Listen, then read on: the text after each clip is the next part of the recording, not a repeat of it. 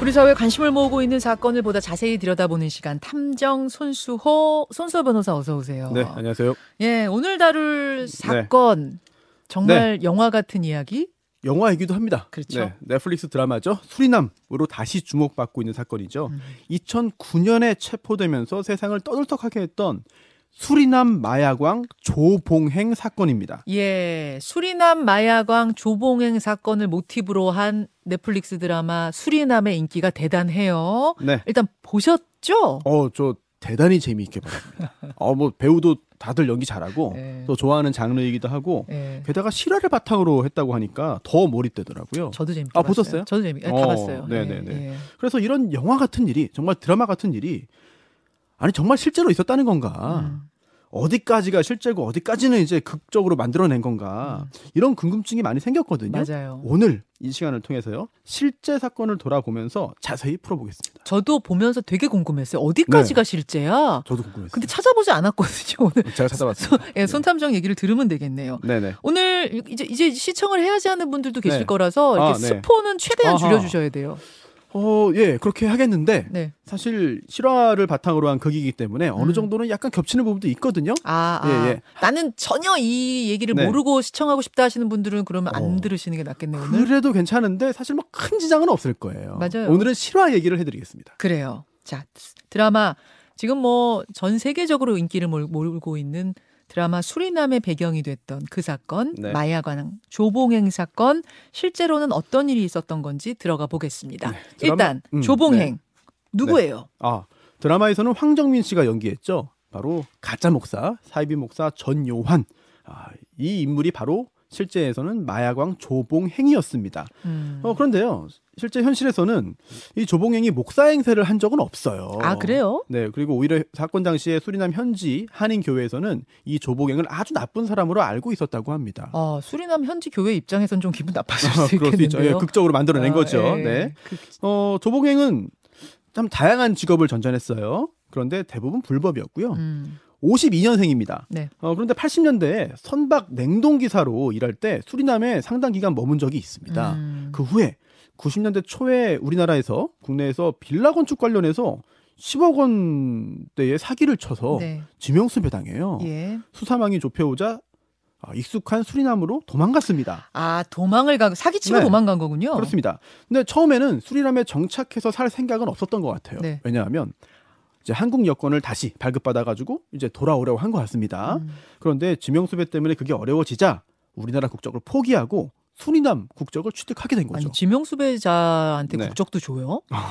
뭐 여러 가지 우리나라와는 다른 그런 환경이 있었던 것 같은데 수리남 국적을 네. 취득한 다음에 수리남에서 네. 무슨 일을 했어요? 아 이게 드라마에도 나오죠. 생선 가공 공장을 아, 차립니다. 뭐 음. 비슷하긴 해요. 그런데 사실은 이게 어, 여러 가지 범죄를 위해서 한 일입니다. 아니 근데 그 드라마에서는 네. 하정우 씨가 차린 게 생선 가공 네네. 공장이지 네. 황정민 차린 건 그렇죠. 아니잖아요. 맞습니다. 네. 그게 좀 살짝 다르군요. 네, 그렇습니다. 활용을 한 것 같은데요. 예. 당시 이 조봉행이 이 생선 가공 공장을 만든 다음에 한 일이 이거예요. 당시에 그 어업 회사에 세금 없이 이제 면세유가 공급되는데 이거를 몰래 나다 판 거죠. 아 면세유 밀매. 네, 이게 주 수입원이었고요. 여기에 음. 더해서 중국인이나 인도인 등에게 돈을 받고 공장의 위장으로 이제 거짓으로 취업시킨 다음에 네. 이들을 미국, 유럽으로 이제 미리 구시키는 일도 했습니다. 그런데 이제 기름값이 오르고 또 단속이 강해- 강화되면서 또 다른 수입원을 모색할 수밖에 없었던 것이고요. 그게 바로 마약이었습니다. 아니. 그러니까 지금 들어보니까 조봉행이란 사람이 네, 불법을 일삼던 사람인 건 분명해 보이는데 네. 그냥 불법 저지르는 거랑 음. 마약 밀매는 완전 차원이 다른 얘기인데 어떻게 다 마약에 손을 대게 됐습니까? 어, 이것도 참 정말 드라마 같습니다. 내용이. 어, 이 조봉행의 검찰 진술에 따르면 80년대에 수리남에 체류할 당시에 군 간부 중에 마약 밀매를 하던 사람이 있었다는 거예요. 아, 그 사람이 마약 밀매에 사용하던 선박이 있는데 고장이 났다. 음. 그리고 조봉행이 그 선박을 고쳐주면서 인연이 생겼다는 건데요. 나중에 결국은 그 인연을 바탕으로 해서 마약 거래에 뛰어들게 됐다고 밝혔습니다. 어 그렇다면은 네. 뭐야 80년대에 생긴 인연이었다면은 어 그때부터 한 게 아닌가라는 생각도 들긴 합니다만 그러게요. 조봉행 본인은 뭐 2004년부터 마약 밀매에 가담했다고 이야기했습니다. 아니 근데 다른 걸로 수입이 줄어들면서 마약에 네. 손을 댔는데 네. 어느새 마약 왕까지 된 거예요. 그것도 배경이 있어요. 왜냐면 이거 역시 드라마에도 아, 나오긴 합니다만 그 친분이 생긴 그 군 간부 네. 뭐 단순한 군 간부가 아니고요 어마어마한 사람이었습니다. 어떻게 이름이 아, 데시 바우테르서라는 네. 사람인데요. 80년대에 군사 쿠데타에 가담을 했고 80년부터 87년까지 수리남을 통치했습니다. 그 후에도 권력을 계속 유지하다가 2010년에 또 대통령으로 선출돼요. 자, 바로 이겁니다. 그러니까 80년대에 인연을 맺었던 그 아까 뭐라 그랬죠? 네, 선- 데시 바우테르서. 아니 아니까 그, 그 80년대에는 뭐 하던 사람? 그냥 군 군인. 네네 그냥 군인이었죠. 평범한 군간부. 군인이던 네. 그 사람이 네. 2000년대에 네. 수리남 대통령이 되는 거예요. 그렇죠. 여기- 예. 야, 사람 인연 진짜 모르네. 네. 그리고 이 사람은 사실 대통령 되기 전에도 권력 유지할 때도 여러 가지 아, 마약 범죄를 저질렀기 때문에 이제 코카인 밀매 혐의로 99년에 네덜란드 법정에서 징역 11년형을 받기도 했습니다. 뭐 걸석 재판이었죠. 예. 하지만 뭐 네덜란드로 송환되진 않았고 계속 권력을 유지했어요. 아, 그러던 사람이 대통령이 네. 된 거예요. 이런 권력자와 가깝게 지낸 덕분에 조봉행도 코카인 유통을 독점하고 아, 큰 돈을 벌어서 대형 범죄 조직을 만든 거죠. 그럼 이 드라마에서도 그 네. 마야광 이제 전요환이죠 거기서는 네네네. 전요환하고 수리남 대통령이 네. 절친으로 나오는데 실제로도 절친이었다는 얘기군요. 그렇습니다. 결국은 이런 인연 때문에 수리남에 들어오는 입국하는 아시아계 승객의 명단을 미리 확보할 수 있었고 예.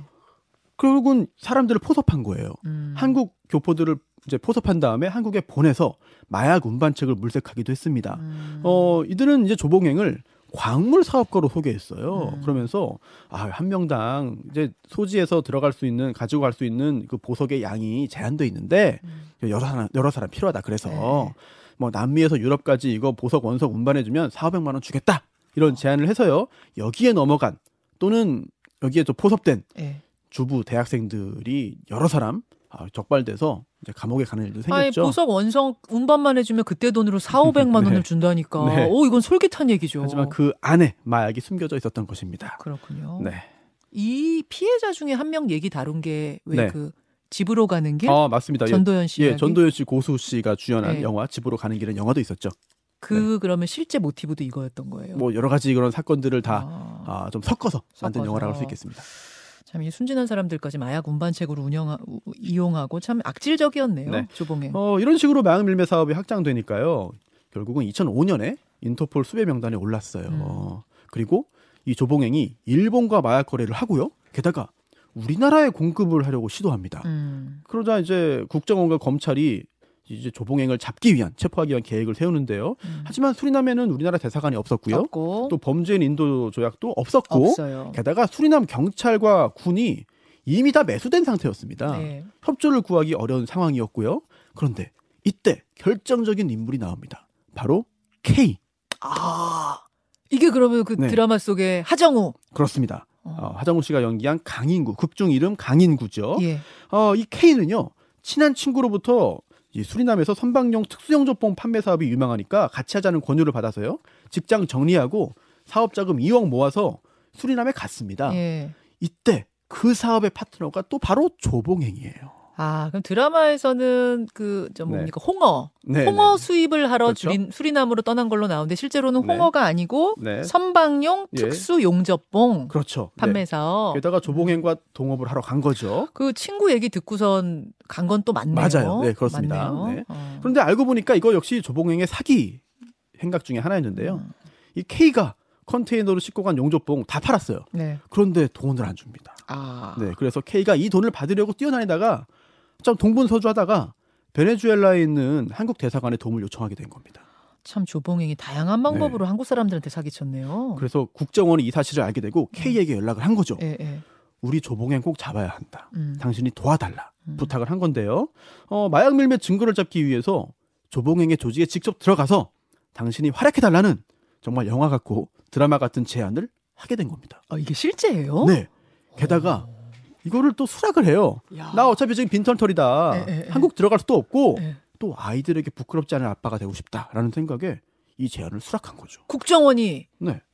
수리남의 마야광 잡는데 당신이 그 조직에 들어가가지고 활약해달라 이 그러니까 스파이처럼 네. 그렇죠. 활약해달라는. 말을 수락했다고요. 그렇습니다. 그런데 아. 수락한다고 해서 이게 일은 아니죠. 그죠. 네, 마음대로 되는 게 아닌데 결국은 일부러 수리남 여기저기에서 문제를 일으키고 다녔습니다. 왜냐하면 정말 범죄 세계에서 활동하는 사람처럼 보이기 위한 거죠. 이것도 국- 국정원이랑 다 짠 거예요. 그러면 그렇죠. 네. 어. 일부러 문제를 일으키고요. 그렇게 되니까 다른 마약 조직에서 이 K에게 접근했어요. 음. 또 그거를 본 조봉행도 역시 아 마약 밀매 같이 하자 이러면서 K에게 접근을 했습니다. 그러면서 구매처 알아볼 때 있냐, 마약 팔 때 있냐 이렇게 말을 한 건데요. 예, K가 또 준비된 말을 합니다. 음. 아 한국에 좀 노는 친구들이 좀 있다. 내가 좀 알아볼게요. 아. 그렇게 말한 다음에 국정원과 미국 마약 수사기관과 협력해가지고 가상의 제비교포 마약상을 만들어냈습니다. 어. 그러고서는 아 내가 그 중간에서 알선할게요. 음. 중간 다리 역할 할게요. 라면서 조봉에게 마약 조직에 실제로 들어갔습니다. 야, 어, 되게 스릴이 넘치는데 네. 이렇게 잠입해서 활동하는데 아무 문제가 없었어요? 어, 좀 불안했겠죠, 당연히. 그쵸. 그러면서 한 집에서 지냈는데 조직들하고 잠잘 때도 베개 밑에 권총 놓고 잘 정도로 긴장된 생활이었고요. 어. 심지어 또 하나 에- 에피소드가 있습니다. 어느 날 이 K가 국정원과 전화 통화하는데 조봉행의 부하 A가 이걸 엿든 일이 생긴 거예요. 알게 된 어머나, 거예요. 어머나. 들통난 거죠. 어. 그래서 큰일 난 거죠. 네. 그런 상황에 K는 이 부하 A를 붙잡고 목격자를 붙잡고 네, 너도 한국에 가족이 있는데 언제까지 이렇게 살 거냐? 나랑 같이 좋은 일 하고 한국 가자. 설득을 했습니다. 어. 그래서 이 부하 A가 눈물까지 흘리면서 이제 설득 당한 거죠. 하지만 며칠 후에 다른 조직원들 데리고 와서 K를 죽이려고 했어요. 어. 그러자 K 입장에서는 이제 큰일 난 거잖아요. 네. 조복행 불러달라, 미스터 조 불러달라 이렇게 음. 소리친 다음에 조복행을 만나서 당신 부하가 하도 말을 많이 하고 다녀가지고 그러지 말라고 내가 장난친 거다. 아, 국, 국정원하고 통화하는 것처럼 네, 장난친 거다? 아니 내가 국정원하고 왜 통화를 하느냐? 네, 네. 장난친 거다. 그 이거 가지고 나를 의심하는 거냐? 그럼 나 못 믿겠으면 나 맘대로 해라. 나 못한다. 그럼 당신 손해다 뭐 네. 이런 식으로 큰 소리를 쳤거든요. 그땐 조봉행이요. 믿었습니다. 그래서 오히려 그 부하 A를 조직에서 배제하기도 한 거죠. 아니 K 씨가 대단한 사람이에요. 엄청 엄청 위트 있는 사람이네. 뭐 용기 진짜 예, 하지만. 강단도 있고 정말 어마어마한 그런 사람인데 어. 어 결국 이제 K는요 국정원과 인원한 다음에 거래할 마약을 직접 봐야겠다라고 요구를 했고 네. 한 건물의 주차장에 갔더니 그곳에 실제로 1.2톤 그러니까 시가 1조 원이 넘는 규모의 코카인 더미가 있었던 거예요. 어, 어. 조봉행은 이렇게 말했습니다. 이거 한국에 보내려고 준비한 물량이다. 1조 원이요? 네, 1조 원어치 그렇습니다. 코카인? 1.2톤의 분량이죠. 세상에. 네. 세상에 그렇군요. 그럼 이걸로 네. 조봉행을 체포한 거예요? 아 사실 당시에 국정원하고 미국 마약 당국하고 공동 작전 펴고 있었고 또 네. 유사시에 해군 병력 등을 투입하기로 약속을 했거든요. 네. K가 창구를 확인했기 때문에 이거 국정원은 이렇게 말했어요. 미국 측에 음. 창구 급습하자. 예, 예, 예. 조봉행 잡자. 하지만 미국 입장에서는 아 이거 대규모 총격전이 또 예상되고 또 인명 피해도 우려됐기 때문에 작전을 미뤘습니다. 아까 창고는 발견했지만 네. 바로 급습하는 거에 네. 대해서 미국이 망설였군요. 네, 그러자 이제 K 입장에서는 계속 이렇게 시간이 지연되면 위험해지니까 예. 아, 나 마약 거래상 내가 직접 만나러 가겠다라고 네. 하면서 2008년 10월에 일단 우리나라로 돌아왔습니다. 자, 그러면 결국 못 잡고 귀국한 거예요? 어, 이제 K는 이 사건에서 손을 뗀 건 아니고요. 계속해서 국정원 또 미국 당국과 아, 논의하면서 작전을 짰는데요. 네. 수리남에서 잡기는 쉽지 않으니 유인하자, 밖으로 유인하자라고 음, 했고요. 음. 어, K가 조봉행에게 전화를 걸어서 아 이제부터 본격적으로 마약 거래 하시죠라고 말합니다. 음. 결국 미국 마약상이 이거 사겠다고 하니까 만나서 아. 액수나 송금 방법 그거 얘기하자 라고 했고요. 그 과정에서 뭐 전화를 일부러 조봉행의 전화를 안 받는 식으로 또 애를 태우기도 하고 아하. 여러 가지 작전들을 폈거든요. 예. 사실 조봉행 입장에서는 어, 드라마에도 나옵니다만 이 아주 큰 돈을 들여서 마약을 이제 준비해 놓은 거잖아요. 준비해 놨는데 이거 팔지 못하면 네. 큰일이잖아요. 이거 되면 이렇게 되면은 금전적으로도 그렇고 또 신변에도 위험이 생길 수 있는 그런 상황이었던 거죠. 그래서 어, 이 조봉행을 수리남 밖으로 불러내는데 성공했어요, K는? 어 처음에는 아 이거 이거 마약 살려는 사람이 수리남 불안해서 못 간다고 하니까 당신이 괌으로 오라라고 했지만 괌. 사실 괌은 또 미국령이잖아요. 그렇죠. 조봉행이 거절했습니다. 음. 그래서 그 다음에는 차선책으로 아 그럼 브라질로 나와라. 어, 어. 네 브라질까지 안 오면은 브라질도 안 오면은 우리 거래 못 한다. 어. 라고 마지막으로 압박을 했고요. 결국 2009년 7월에 브라질의 벨렘이라는 곳에서 조봉행을 만나기로 했습니다. 그럼 브라질에서 체포한 네. 겁니까? 그렇습니다. 아. 근데 사실 벨렘에서도 아니 벨렘도 아니었고요. 음. 어, 브라질 당국이 이렇게 말했어요. 아, 벨렘은 수리남 마약 조직 영향력이 있는 곳이다. 그래서 쌍파로로 바꿨고요. 음. 그때 또 조봉행이 또 한번 거부했습니다. 음, 음. 그래서 결국은 오랫동안 압박하고 설득한 끝에 쌍파울루 공항에서 만나기로 했는데 네. 이때 또 조봉행이 안 나왔어요. 어, 왜안 나왔어요? 네. 의심했나? 그런 것 같아요. 그래서 음. 사실 다 철수하려고 했는데 경찰들이 네. 이 K가 조봉행과 통화하는 척하면서 시간을 끌었습니다. 음. 가짜로 통화하는 척하면서 결국은 시간 끌었는데 조봉행이 나왔고요. 어. 검거에 성공했고 우리나라로 송환돼서 재판을 받았고요. 네. 2011년 징역 10년에 벌금 1억 원이 선고됐습니다. 어. 비록 조봉행이 수리남 국적을 갖고 있고 외국에서 발생한 범행이라 하더라도 범행이 계획적, 체계적이었고 사회적 해악이 크다.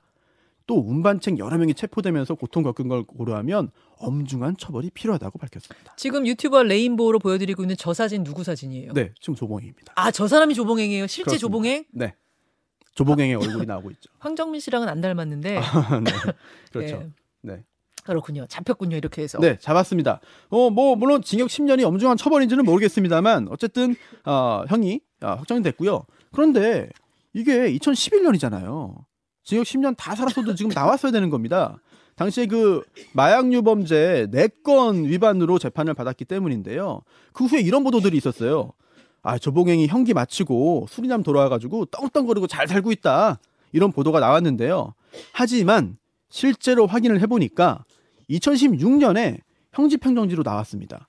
지병이 있었어요. 고혈압을 비롯한 지병이었는데 이게 악화된 거예요.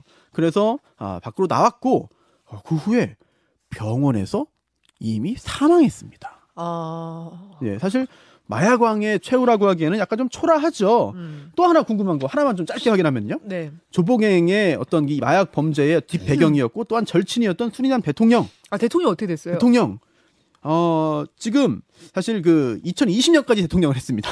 진짜요? 네. 그리고 삼선 도선했지만 선거에서 졌어요. 음. 어 그런데 임기 마치기 직전에 수리남 법원에서 어, 징역 20년형을 선고했거든요. 어. 뭐 군부 독재 시절에 사람도 죽이고 납치하고 고문하고 이런 책임을 이제 문 건데요. 하지만 3년이 지난 지금까지도 계속해서 뭐 항소하고 재판 뭐 밀어달라고 음. 하면서 시간 끌고 있습니다. 아직 감옥 가지 않고 있거든요. 네. 여전히 추정 세력이 많기 때문에 끝내 감옥 가지 않을 것이라는 관측도 나오고 자, 있습니다. 뒷얘기 5분만 미니 대구쇼에서 네. 이어가겠습니다. 손탐정님 고생하셨어요. 김현정의 뉴스쇼는 시청자 여러분의 참여를 기다립니다. 구독과 좋아요, 댓글 잊지 않으셨죠?